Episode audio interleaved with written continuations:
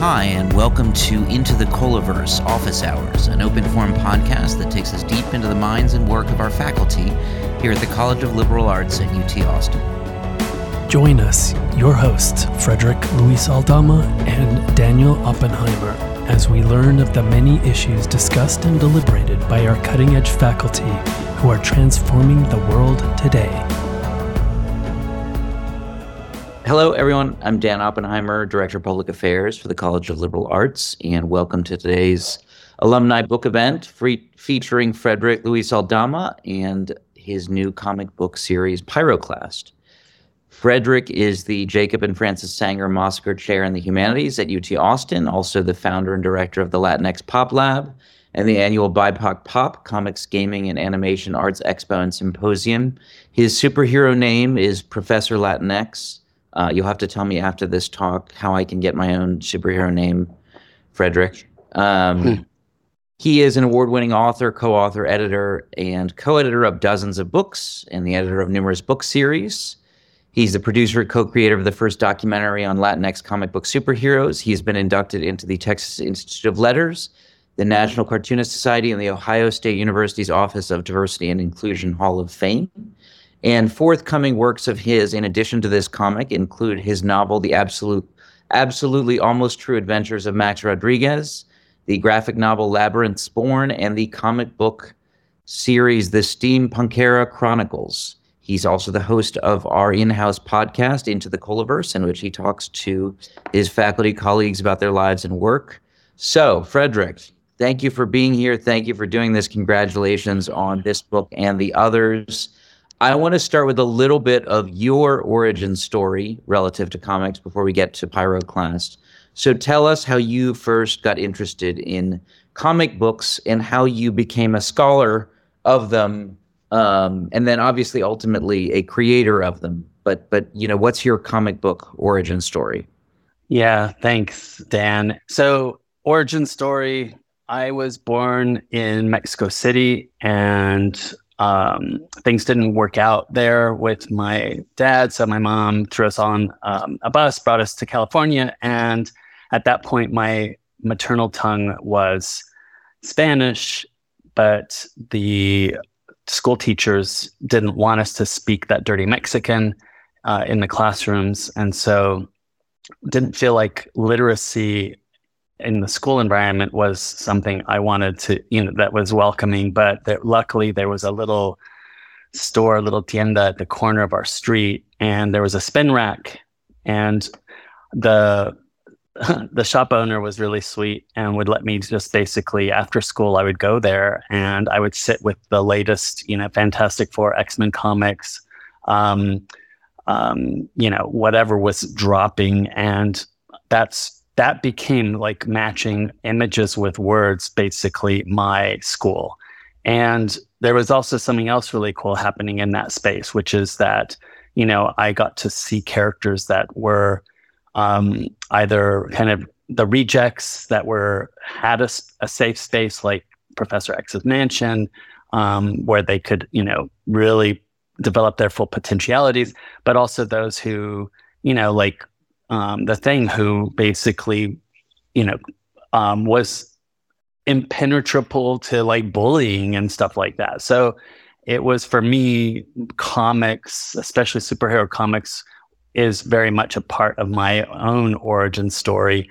And it took me, you know, um, I read them like mad as a kid. Um, in high school, I continued reading them, but less so because you know the you know high school gets busy, and then I found my way back to them in college with Love and Rockets, the Bros Hernandez, very much the kind of uh, pioneers or some of the pioneers of what we call alternative comics, which came out of underground comics, and found my way back to them.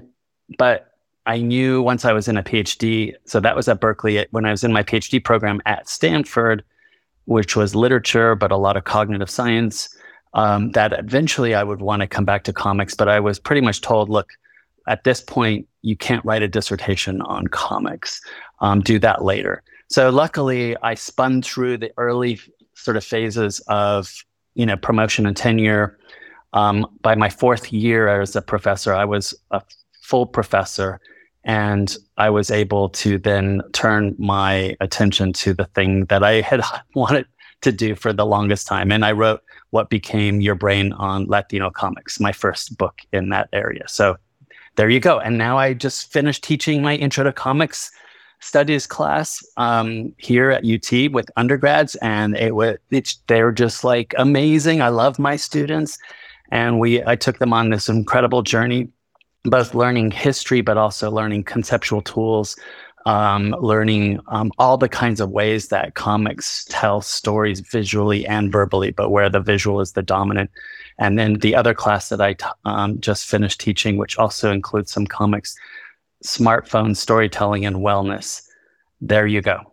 One thing I was thinking as you were talking was, you know, when you were growing up, you you sort of gobbled up the comics which were on offer, which were the ones, you know, whatever, Spider-Man, Fantastic Four, I don't know what, Superman, mm-hmm. Batman, whatever. You know, and and it and and it and there wasn't a sort of I'm not sure, I guess my question is was there a Latino comic book or comic character that you even read when you were younger or was it kind of older and then I guess more broadly, like what is the canon? I mean, you don't literally have to go through it all, or has part of your career as a scholar been as a scholar and somebody who's involved in the industry, been essentially drawing the lines around things to sort mm-hmm. of create a tradition, and then obviously at this point, sort of trying to extend it. Mm-hmm.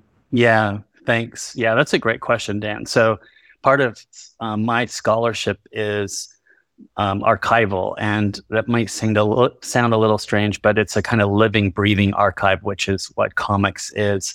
My book that I won an Eisner for is called Latinx Superheroes in Mainstream Comics, and that was really going back into the archive and making visible um, not a huge presence, but a significant, while small, still significant presence of Latino, Latine, Latinx comic book superheroes all the way back to Zorro, actually. Mm. So, you know, we have to think about um, a lot of people forget that Zorro was actually based on Joaquin Murrieta, uh, one of our super, our 19th century, like, you know, superhero bandits who stole from the rich to give to the poor. Um, and that Zorro was the inspiration for Batman just mm. there you go. So, you know, already, you know, we have to kind of think about, yeah, looking to places that haven't been looked to in the past to actually see our significant presence, even if it's been a shadowed presence. Now, as far as me as a kid, we had El Dorado, which was on Super Friends, a cartoon, which was a kind of mishmash of all sorts of stuff which was pretty typical of representation and unfortunately still typical of representation, so that you have symbol symbologies and mytholo- mythological signs or icons taken from Peru and from Mexico and from God knows where, and you throw them all onto this superhero, and suddenly he's like the Latino, right? Um, without any idea that they all have their, their very their separate traditions, cultures, um, etc. But El Dorado, and then of course White Tiger. Um, White Tiger, George Perez, arguably, to still to today, one of the most complex, rich, and exciting visually Latino Latinx superheroes ever created. When um, was that? When was was when that was, was in mid seventies. So and he was in the in the um the, the Deadly Hands of Kung Fu stuff is where he appeared, and then he finally started to get his own space as a superhero. But um, yeah, so we're talking yeah, just to give us some context, mid seventies. I came to White Tiger through an uncle, and I was a little bit older. I was already pushing 10, 11 but yeah, White Tiger definitely struck me. He's Afro Latino and proud. He's Boricua, you know, Puerto Rican Latino, and he's got an afro and he's like super grounded. He's super smart.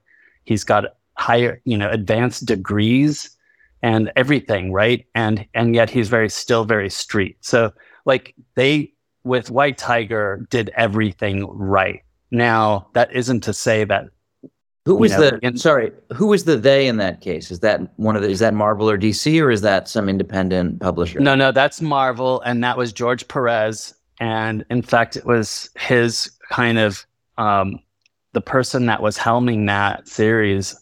Marv Wolfman was like, "I'm going to give this to you, but you've got to like sharpen your visual storytelling skills and come back and let's get do this." And in fact, that's what ha- actually happened, and it created, yeah, the one of the most significant superheroes in the now DC Marvel, of course, you get people into that conversation. That's a whole other rabbit hole, right? Um, and you know, I'm Marvel, I'm DC, you know, that kind of stuff. But we can we can go there if you want.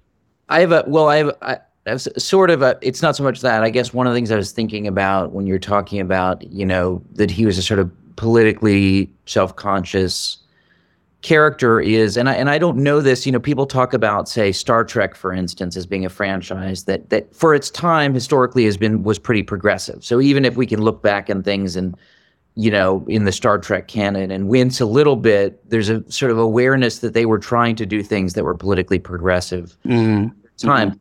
Is that true of comics as well? Like, was Marvel Comics or DC Comics were they oh, pretty good for their time, or were they more sort of comparable to sort of let's say the general entertainment industry, which you know wasn't wasn't anything special, sort of in terms Mhm. of moments, but wasn't sort of more broadly a kind of force for political. Mhm. hmm Yeah, no, I think that's a really good question, Dan. You know, one thing that I learned with Latinx superheroes and mainstream comics and the archival work and the kind of scholarship that, you know, I put into that is we want to hope that there is a kind of forward trajectory of, or teleology, if you want to use a fancy word, of like improvement. Um, it's actually not really that's the story isn't that it's a story with ruptures of like incredibleness like white Mm. tiger um but then it's also filled with like a character also marvel firebird who maybe on the at first glance is an interesting latina superhero social worker by day firebird superhero by um you know by s- well you know by night um and um there's some complexity some backstory but in the end usually the latinos end up being honestly like the janitors cleaning up um, doing all the work and doing all the cleanup and the white superheroes um, you know for decades would be the ones that would get the credit and i'm literally like plots that do that Yeah. You mean where there's like this person is a superhero, but they're kind of support staff superhero or something like that. Okay. Um, and then you know you do have the like what you're doing kind of like stuff, Right. And, you're, and you know it's like it's obvious. We know this with TV today, TV yesterday, film today, film yesterday, pop culture, storytelling spaces. Like get the writers in the writing room that know this stuff, that have like live and breathe it. That you know, ha- I mean, it's obvious, right? You know, it's like Coco when Coco when they were doing that and um, you know, I share this story a lot because I think it's emblematic. They, first of all, Disney tried to trademark Day of the Dead. Mhm. And, you know, we were all of us like, what? And then one of my friends, Lalo Alcaraz, who's a political satirical cartoonist in LA, um, got Talking Like, just, it took me a second to lock in. Coco was that film that came out a few years ago, right? That was the yeah, Disney. Coco's huge, He huge goes hit. Into, goes into the realm of the dead, and yeah, Mhm. yeah. Yeah. Yeah. It could have gone so wrong. Like their storyboard that I was privy to seeing had all sorts of like um glitches in terms of cultural Latino cultural representation. So luckily they pulled in, you know, some of us, Lalo especially, and brought us in to consult. And we're like, what? No, we wouldn't. Our grandma's not throwing a spoon at Miguelito. They're throwing a sandal. That's what they do in our families, just little things. Yeah. So, so anyway, back to your point, which is it's not a series. It's not we can you know we can't think of it as like um, a history of progress and getting Yeah. better. We can think of it as like these ruptures. Yeah. So, I mean, I want to get to so so now let's get to kind of the origin story for Pyroclast and then this larger series of which he's a part. But I don't mean literally. We'll get to like what literally the character story is, but what is the backstory on how this comic universe came into existence, sort of professionally, industry wise? Yeah. in it. Yeah, no, thanks, Dan, because it is important and it relates exactly to what we were just talking. Um, getting Latinos in the writing room, you know, Latine, Latinx in the writing room, getting them to um, do this, this actual visuals on these, right? Um, um, both so both storytelling visually and verbally. Um, so Chispa is a imprint of Scout Comics, which is a big comic book. It's not DC Marvel, but it's big, you know. And they, two friends of mine, David and Hector, um, created Chispa Comics with the idea precisely to open a space for us to get our stories, our superhero stories, um, our genre kind of um, comic stories out there. And the idea behind Pyroclast is that he's the second of 13 Mexican American teens um, born all across the US over a two week period who begin to exhibit superpowers.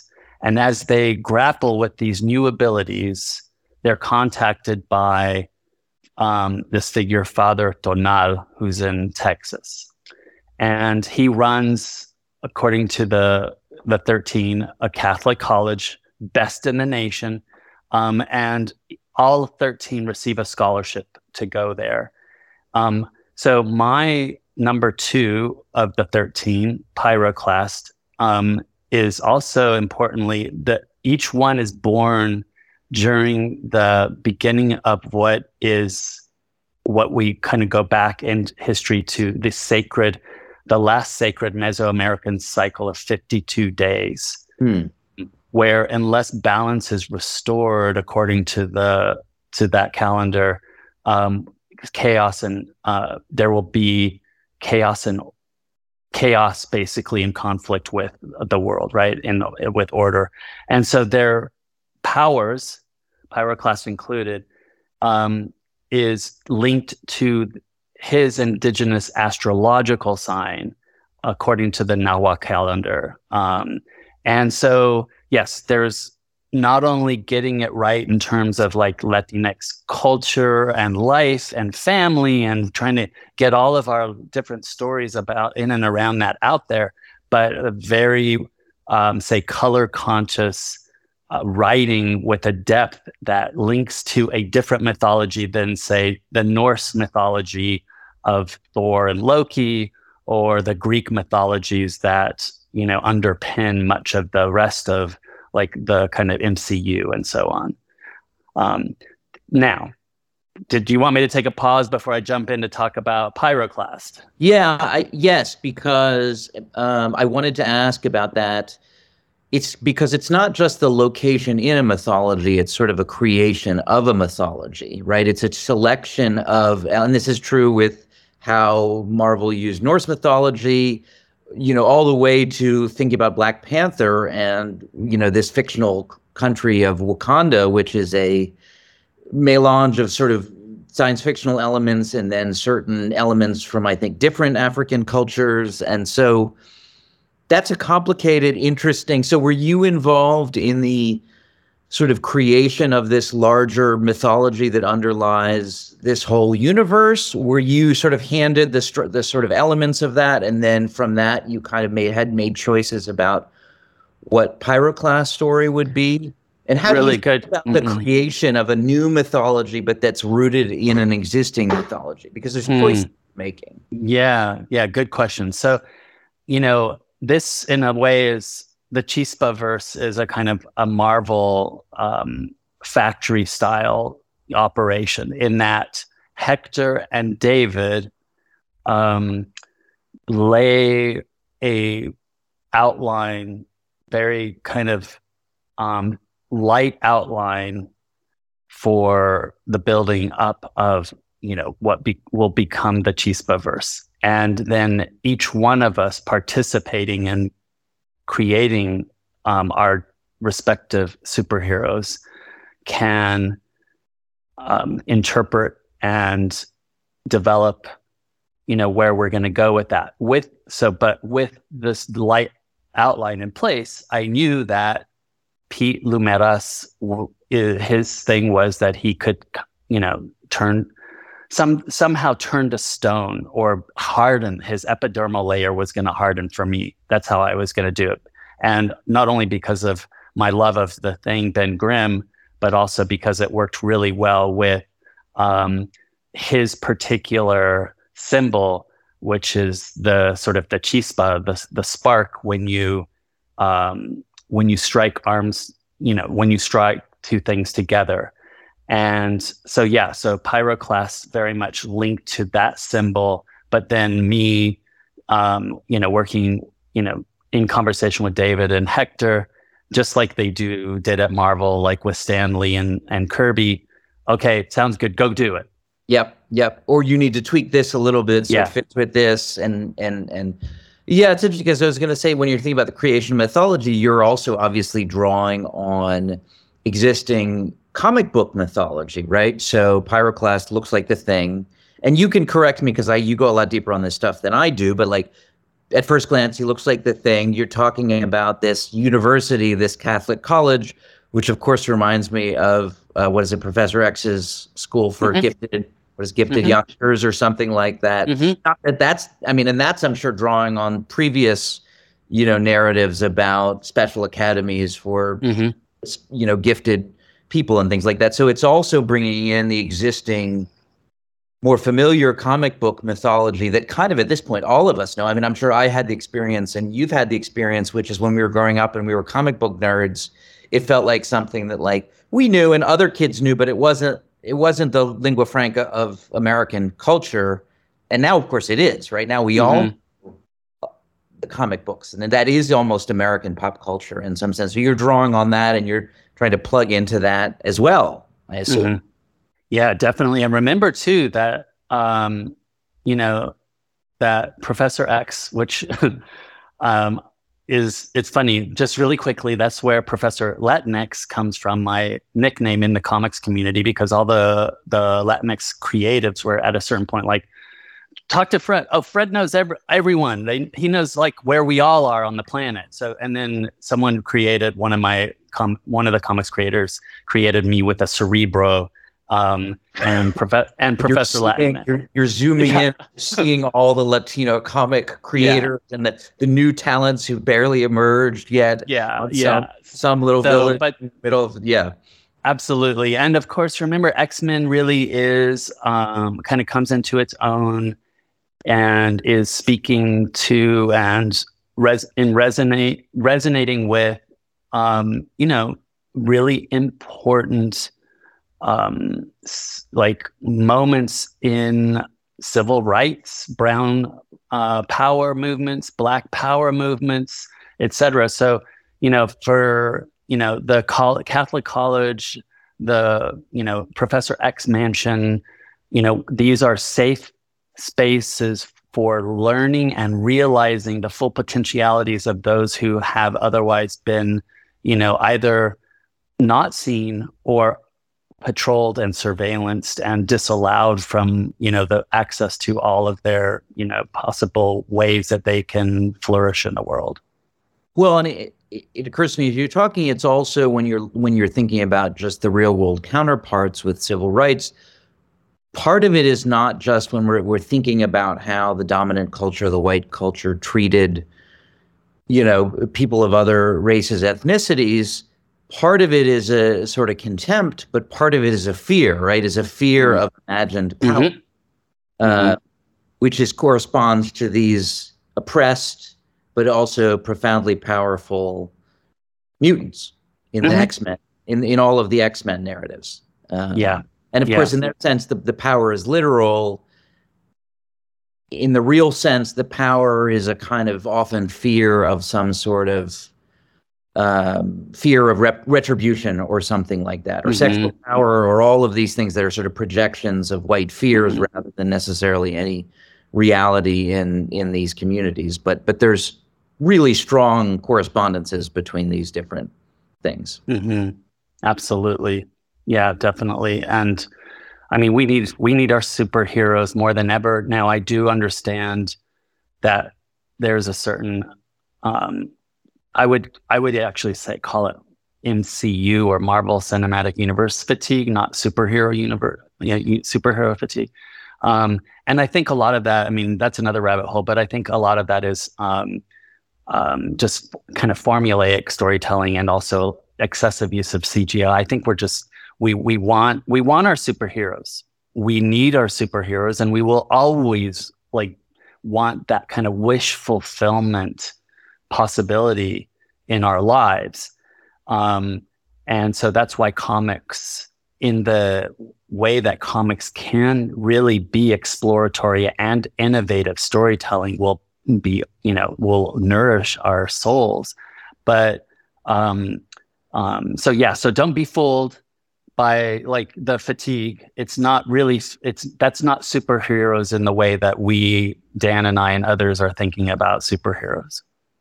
So let's get to Pyroclast. What's his story? So yeah, Pyroclast, and you know uh, Dan and others who write fiction. You know, there's a there's bits of us in everything that we write, and there's a lot of bits of me in Pete Lumeras, who is now I was not a popular football quarterback. He is, um, but I did live in a small town in California that I call Nowheresville, basically, and some of my other stuff. Um, but here I call it San Sebastian, and there is a very specific reason for it being called San Sebastian. San Sebastian is actually the patron saint, informal patron saint of um, uh, gay, uh, you know, LGBTQ folks. Um, mm. um, you know, his sacrifices depicted with the arrows going in. Yeah, yeah, hitting yeah. him at various points. Yeah. Mm-hmm. Um, he's Irish Mexican and like me. And um, yeah, he's likes working. He's like, you know, his origin story. He's like super popular, but doesn't care. Um, he like work. He loves working on his Triumph motorbike with whatever spare parts he can afford. He listens to. He's even though it's contemporary. He listens to um, some of my favorites you know, in the 90s, like Jane's Addiction and Nine Inch Nails, Soundgarden. Um, so he's like, you know, and he's part me and he's part like wish fulfillment me, right? Yeah. Um, I was the last kid picked for any sports, right? Pick Aldama if you want to lose, right? Um, so he's got a he's got a little sister, um, sassy, smart, super like politicized.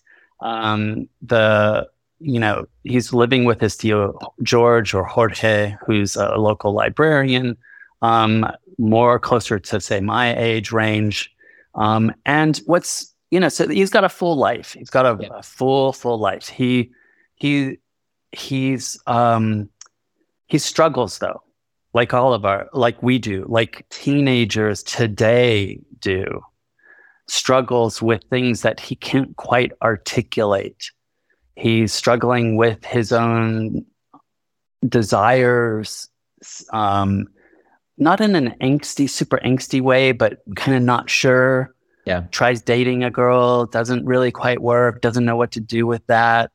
Um, you know, he defends someone that he meets, you know, sees being bullied and realizes that there's actually something more there about that. So the kinds of things that in that really important time of our lives, but you know, when we're teenagers, when we're struggling to identify even for ourselves a lot of the stuff that's going on, that's what's going on underneath. Yeah. And of course, right, you know, it starts to he's, you know, it's it's his birthday and it's his time to kind of come into the superpower and he starts instead of it being like inside and he can't figure it out, it starts to he starts to get this rash, yeah. and the rash starts to harden, and inch by inch becomes this rock hard crusted epidural layer and he's like, What is going on? And he learns some of his backstory from his uncle and, you know, what happened to the mom that's, you know, wasn't able to be there, you know, um, uh, you know, and as he grew up, right? He was conceived in virgin superhero yes. birth, right? Yes. So like Wonder Woman in a way, right? But so I'm yeah. pulling from DC, even though I'm more of a Marvel guy. Um, but yeah, so he learns that there's a curandera, a, actually a curandero, uh, in the in his before he was born that the mother went to um, because she wanted a child and basically shaped, molded, um, you know, this you know this um, Pete from volcanic heat and from Mexican obsidian and earth and clay. So yeah, there's I love it. I don't know, I'm loving it. Can you talk about Frederick? one of the things that comes up, and I'm curious how much of this was your invention, how much of this was rooted in the kind of framework mythology they gave you. You talk about him as having two spirits, mm-hmm. and that's both a sort of mythological, comic mythological reference in terms of where his powers come from, but I think that's also a reference to his sexuality and mm-hmm. Uh, yeah. kind of concept of gender that's that's a real thing. Can you talk about that? Sort of connect those. Yeah, two? yeah. So um, thanks for bringing that up. So, like I said, like if we think of Hector and David, who are the editors of Chispa Comics, as Stan Lee and Jack Kirby, here's an idea. All right, Aldama, go. We trust that you're going to build an a story world that's going to like grow from this and with your artist you're going to do something cool. So that's what i did. You know every this everything is pretty much my story world building with um, Guillermo, the um, artist, and this includes the backstory of the curandero, who is a two spirit, and also the the beginning of the kind of characterizing the building of Pete.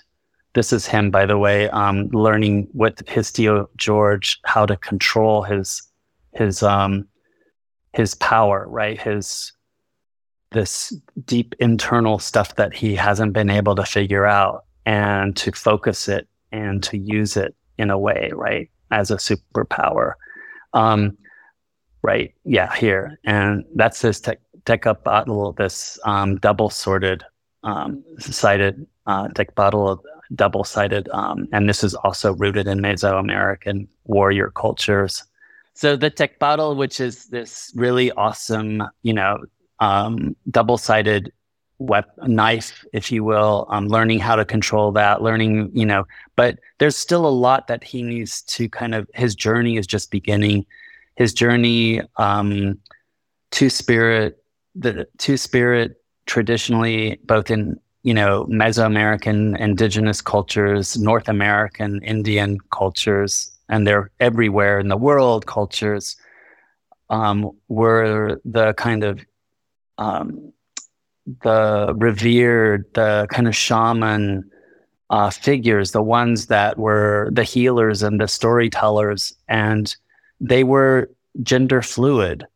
They didn't identify one way or the other. And, you know, I think Pete's, you know, kind of in that space right now. And I think it's a good space to be in. And it's also, you know, good for readers of this comics, not not only to see Pete and to see, maybe see themselves as a Latino superhero dealing with all of these internal um, struggles and kind of figuring out how we might, I don't know, express them, um, but also those internal struggles, you know, being, you know, struggles around issues of sexuality and gender. Yeah. So you'd mentioned earlier the kind of exhaustion of the uh, comic book movie industry. I think notably, in particular, Marvel's had a few flops in a row, mm-hmm. or, or if not quite flops, not staggering successes how is the comic book industry itself doing right now? I'm so far out of the loop. I grew up doing mm. you did, which is you get that, you know, once a month the new issue arrives, you pay a, bu- a buck or a buck 25 for it or something like that. Mm-hmm. Does that still exist in a sort of healthy way? Are people reading the paper editions? Are they reading them on their you know iPad? Are there other things going on that I'm not aware of? You know, who, mm-hmm. where is the comic book industry, or is it all graphic novels? One-off graphic novels, like what's going on? What industry are you guys trying to plug into in a hopefully successful way? Yeah, good. Um, so MCU is the kind of behemoth, and I don't even know if it's worth like getting in too deep with that. I mean, my, I understood when Martin Scorsese was like, MCU is ruining cinema. And he didn't mean superheroes are ruining cinema. He, I think, meant that the big tent, huge amount of marketing and money that gets pumped into these blockbuster films is has basically not only overshadowed but pushed into corners and even out the door um, really good stories that um, could be and should be and are being made in, in film. But let's move to comics um, itself. So the direct to market comics, which was really a big thing in the 80s when we started to see comic book stores opening. Um, as you remember, you know, in the early um, 2000s, we also saw lots of graphic novels and comics, especially manga, and things like Borders and Barnes and Noble. Um, so that was after a period in the in the 90s actually when the floppies the more ephemeral kind of comic was starting yeah. to see a big like drop. And you know both industry and artists were really smart. They're like okay let's let's create monster big story arcs with these serialized comics knowing that once they've been serialized they're going to be collected and remarketed as a graphic novel. Yeah. Right so that was really significant. You have a graphic novel on your bookshelf now. You have them in libraries because libraries can actually like they last, right? Whereas comic yeah. books, it's it's impossible. So, so that was really important. Now that said, um, and the, you know, still doing really well. Scholastic outruns Marvel and DC by a gazillion miles. And Scholastic is a publisher that has cornered the middle school and teen market for graphic novels. Raina Telgemeier is like their big champion. Oh, sure. Okay, just to give you a frame of reference. Honestly, Raina is probably she's a she's a very quiet, lovely person, would never do this. She could probably be in the Fortune 500 top earners of like 20 the last decade. Scholastic is making in other words to if that's any measure of the popularity of visual storytelling well it tells you everything. It scholastic outsells most of the big um, the big East Coast publishers that are doing novels. I'm thinking of things I mean, my kids read. Is that like Dogman and like and like Captain yeah. Underpants? Are those all Scholastic? yes, yes. Oh, yes. that's interesting. I didn't know that. That I mean, I yeah. I've known those individual things, but I didn't realize there was this whole sort of behemoth Scholastic.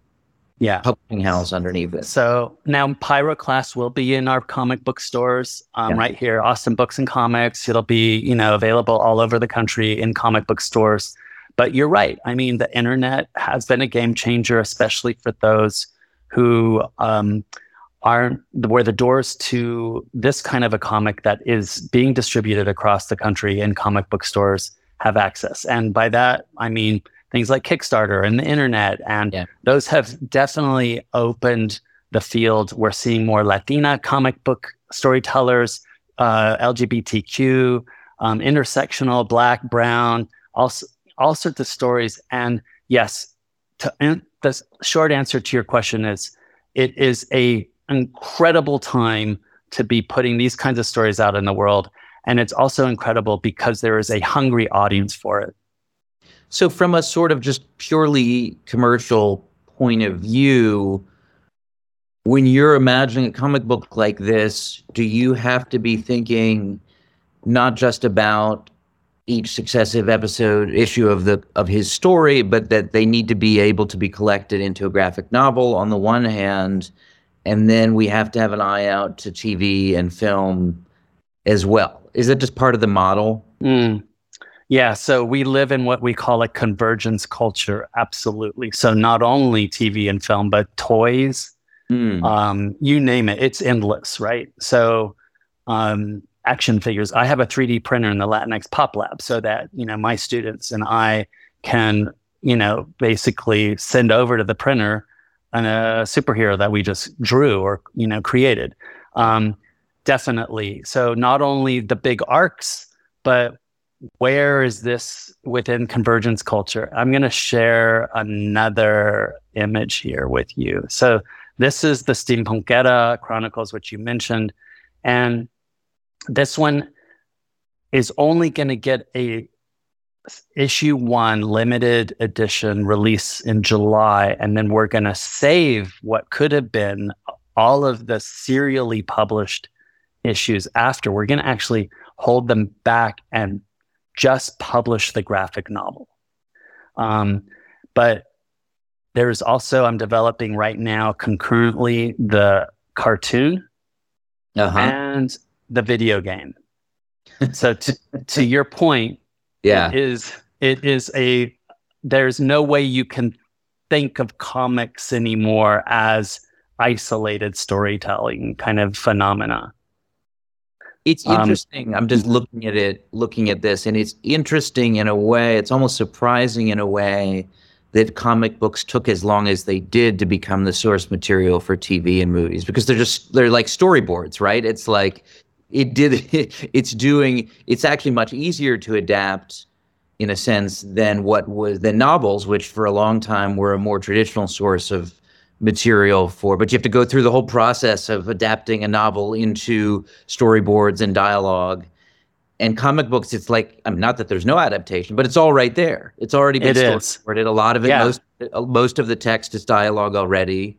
Yep. Um, and it may have been just, I don't know if it was the technical challenge of realizing these sort of fabulous worlds or not, but it's, it's surprising the way that it took as long as it did for them to get it right because as, as, as you certainly know and probably people on this know, Marvel had a long history of screwing up of ridiculous movie adaptations that were total flops and are just jokes at this point, yeah. right? You go to the yeah. draft house in Austin and you go to see a Spider-Man movie, you'll get treated to clips beforehand of all the ridiculous Spider-Man adaptations they did before they finally figured it out what in the 90s or something like that. Mm-hmm. yeah yeah. I would even say i would go so far as to say that we didn't really figure out spider-man until sam raimi came along so that would be like the early 2000s but um but you're right. So part of it too is um okay yes.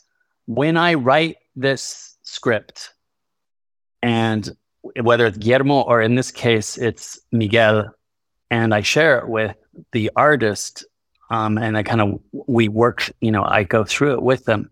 That script, okay, it's like page one, panel one, um, long shot, um, exterior, exterior, yeah. crane, you know, whatever, right? I mean, it literally, like, in fact, if you didn't even want to look at the comic and you know what we're seeing here in front of us, all you do is take my script and you can make your cartoon yeah. or your film. It's um so yeah, the comic book writing uh, the language and the way I have to, you know, lay out. You know, okay, so the way I visualize it is very much film language. Now, of course, I'm also thinking: is this going to be a four-panel page, a six-panel page? Am I going to just make this a splash page? And I also work with the artist because they're super intuitive and they're like, no, um, Aldama or Fede, as I'm called, um, l- let's not do a splash page here. It just doesn't work. Let's let's let's like you know build, do more of a slow build to this or whatever. So, um, but you're right. The language is there, and it's almost readily servable to you know anybody who'd want to make something out of this. I guess maybe a final question I have for you is what does it feel like to have your the, the the images you see in your head or the text that you write down mm-hmm. realized in comic book art?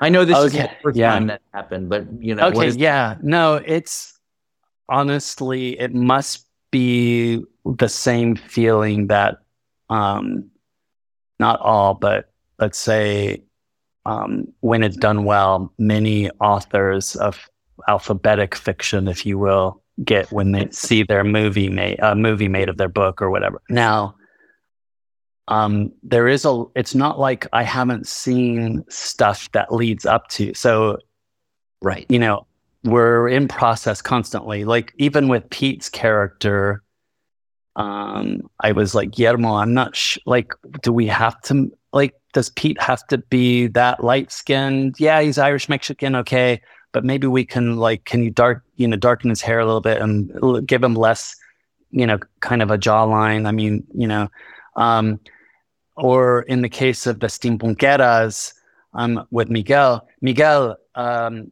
you know, Sochi is actually Filipina Latina. Um, so we want to make sure that in her person and her color, you know, the color palette we use, it's a little bit different to, you know, the other character was Afro Latina, etc.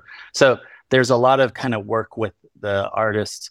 That said, I can tell you when I do get the fully like colored page from like I well, just yesterday, Miguel sent me in um, five pages that he'd colored after sketching them. I was on the floor. I was just like, um, you know, and I'm gonna I, I'm gonna share one of them with you because the you know it's not just the it's not just the design, the characters, all that stuff. It's um, oh my gosh, the colors um, that he he's from the Yucatan, and so he understands Caribbean colors better than than I could ever. And um, so here's an example of, um, That's cool. yeah. So um, isn't that just Yeah, and the detail and the color, like the water on the underbelly of the crocodiles and just the movement and the greens and the blue of the water and the turquoise. Uh, it's just like yeah, it's awesome. so. You, I'm literally pulling, pull, peeling myself off the floor. Like Yeah. Um, well, that's great, Frederick. Thank you so much for doing this. Congratulations. Is it out yet? Is the first issue Pyro out? Pyroclast drops November 22nd and um um yeah, it was nice really great to be here Dan. Thank you for inviting me. It looks like someone's typing something right now. Um but yeah, it was um let me just my final word is Yeah. if you don't know comics or haven't um, had the chance or opportunity to dive into the stories that are being told through comics, give them a chance. Um, I think they can be as mind blowing and complex and sophisticated and entertaining as the best, you know, art house movie or the best, you know, highbrow novel or piece of art hanging in a museum. Um, so, yeah, Yeah. Well, we will, you know, uh, we've done this with you before, I think, gotten your sort of recommendations, but we'll do it again for people who, because it's also, that's all true. It's also overwhelming when you're not familiar with the universe, with the world of comics, kind of where to start. Um, Mhm. Can Mhm. maybe we'll get your curated list of, of where people should should enter. And I think it's also nicely different from when you and I were growing up. There's a lot more in the libraries than there used to be. Mhm. I, Oh, There wasn't anywhere to go. I mean, you were fortunate to have somebody who let you kind of read them in the store, but otherwise, you had to shell out what ended up being a lot of money for like these Mhm. short little things to be able to read them. And and now it's a lot. It's not perfect, but it's a lot better and more accessible than it was. I think when we when you and I were growing up. Uh, well, thank you. We'll we'll do one again sometime for another another product of yours, Frederick. And thanks to those of you who joined us. yeah. All Thank you, Dan. have a good one. Take care. Bye bye. Into the Colaverse is produced by the University of Texas at Austin's College of Liberal Arts. Sound engineering by the Liberal Arts Instructional Technology Services. You can find Into the Colaverse podcasts on Apple Podcasts, Spotify, and Stitcher. Thanks for listening, and see you next time.